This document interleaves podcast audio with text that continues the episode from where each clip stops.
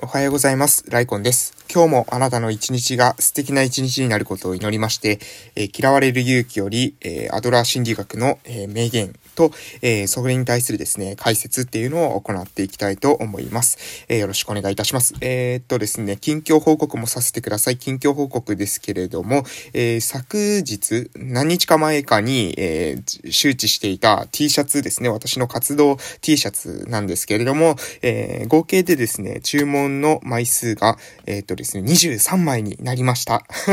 16枚でですね、えっ、ー、と、割引の一番、なんですかね、割引く状態に到達するので、えー、それをですね、大幅に超える23枚の注文が、えー、初回の私がまだ活動開始さえしてないのにですね、え投資してくれた方々がいて、え非常にですね、応援されてるなというふうに感じました。ありがとうございます。え今後もですね、活動していく中で、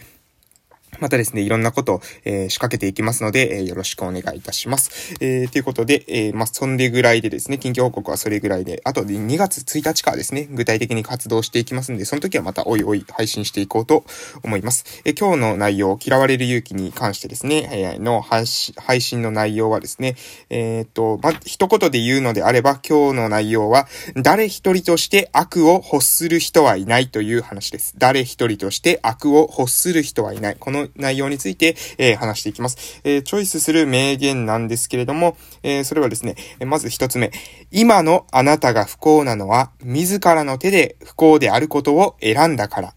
これですね。今のあなたが不幸なのは、自らの手で不幸であることを選んだから。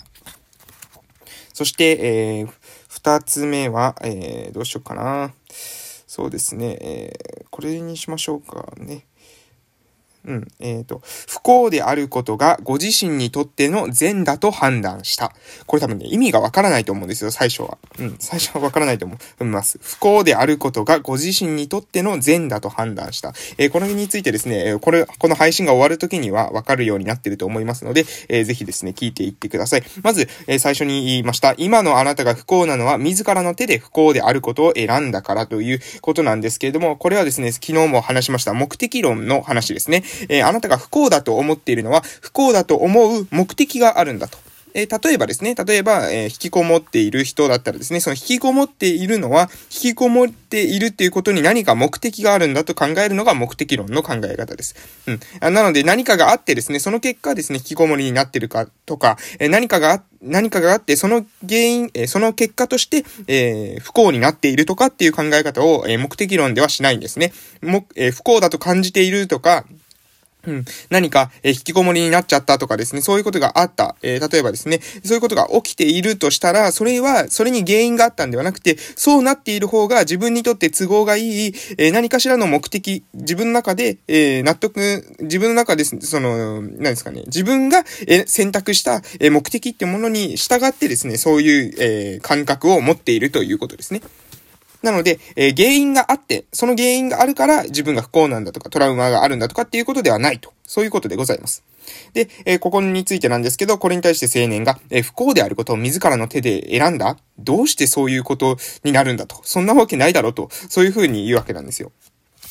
で、えー、そこに対してですね、えー、この鉄人の返しが非常にですね、面白いので、えー、それを話していきたいと思います。えソクラテスのパラドックスと言われることが、えことがありまして、ソクラテスのパラドックスと知られる、え命題としてですね、誰一人として悪を欲する人はいないっていうことを言うんですね。これ先ほど言いました。誰一人として悪を欲する人はいないという言葉をご存知ですか？一般的にソクラテスのパラドックスと知られている命題ですが、ということです。で、え悪を欲する人など山のようにいるじゃありませんか強盗や殺人犯はもちろん政治家や役人の不正だってそうです。むしろ悪を欲さない清廉潔白な善人を探す方が難しいくらいでしょう。これ、こういうふうにですね、青年は返すわけですね。悪を欲する人なんていっぱいいるじゃねえかと、えー、そういうふうに返すわけです。それに対してですね、鉄人は、確かに行為としての悪は山のように存在します。しかし、いかなる犯罪者であれ、純粋な悪事としての悪事を働こうと思って犯行に手を染める者などいません。すべての犯罪者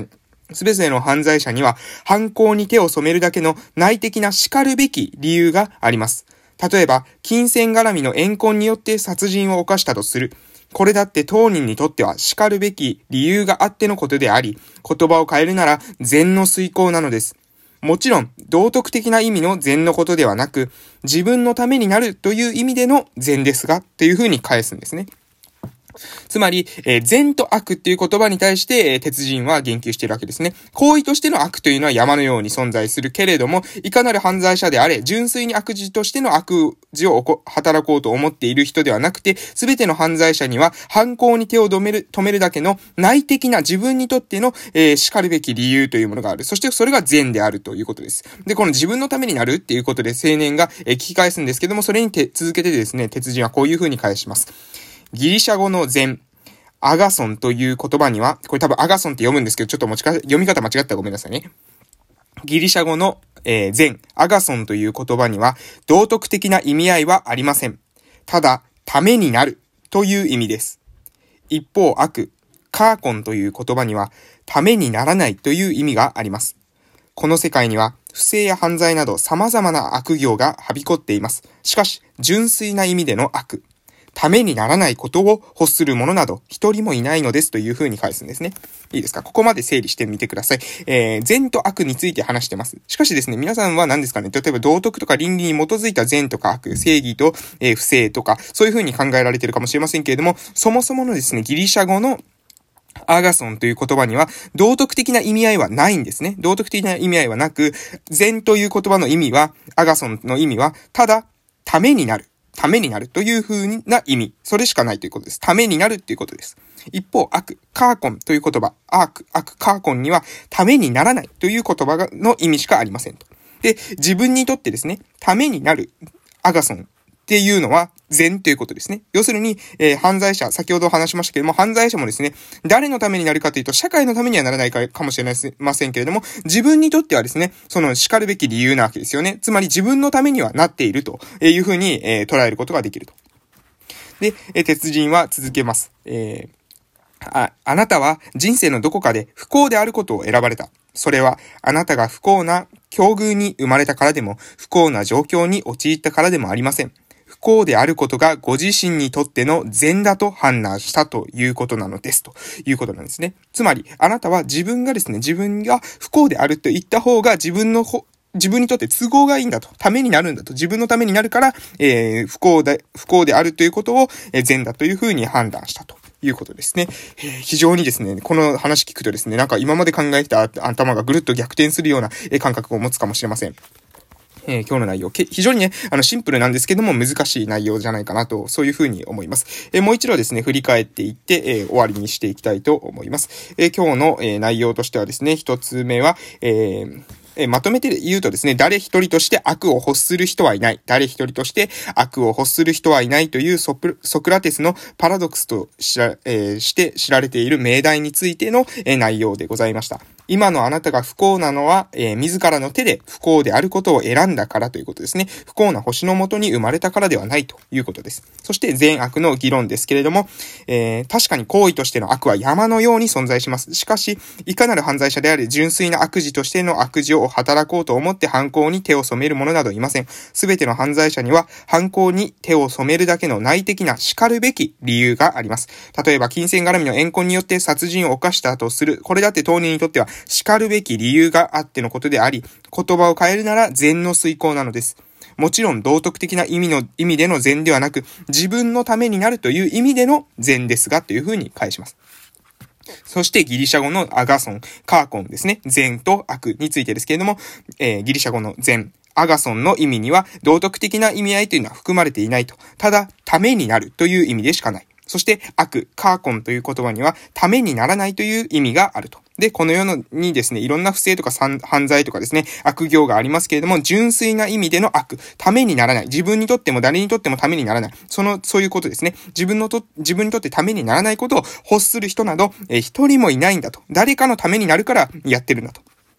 いいですか？悪。本当に誰のためにもならない。自分のためにもならない。周りのためにもならない。何のためにもならないっていうことはしないんだと。それをするのであったら、誰かのためになるとその人が考えているからやるんだと、そういうことなんでございます。えー、で、不幸であることがご自身にとっての、えー、善だと判断している。あなたは人生のどこかの段階で不幸であることを選ばれた。それはあなたが不幸な境遇に生まれたからでも不幸な状況に陥ったからでもありません。不幸であることがご自身にとっての善、アガソン、ためになる。というふうに、えー、認識したからだと、えー、そういうふうに返すわけですね。えー、ぜひですね、皆さんも、えこれ考えてみてください。もしね、ネガティブな気持ちになったりとかね、なんか不幸だなとかって思ったり、なんで私はこんなことにもっと裕福な家に生まれればとかですね、まあ、あの、言ったらキリがないですよね。もっと私に才能があればとかっていろ、いろんなことがあると思いますよ。もっと容姿がね、あの、美しければとかですね、もっとかっこよければとかですね、こんなこと、いろんなことがあると思います。しかし、えそれはですね、そういう風になぜあなたが思うのか。それはですね、あなたがそういう風に思うことがご自身にとっての善だからですね。ご自身にとってのアガソンだからです。ためになると自分で考えているからそういう風に思うわけです。なので、え重要なのは、え自分に対してどういう風な感情が湧いているのか。そしてそれ、その目的というのは何なのか。自分にとってためにならないことを自分、人間はしないという前提に基づいてですね、その思考というのも自分がね、生み出しているという風に自覚いただけるといいのかなと、そういう風に思います。ということで、今日はこの辺で終わってっていきたいと思います。えー、これから今日というあなたの人生の貴重な一日が始まります。良い一日をお過ごしください。えー、それでは夕方の放送でまたお会いしましょう。いってらっしゃい。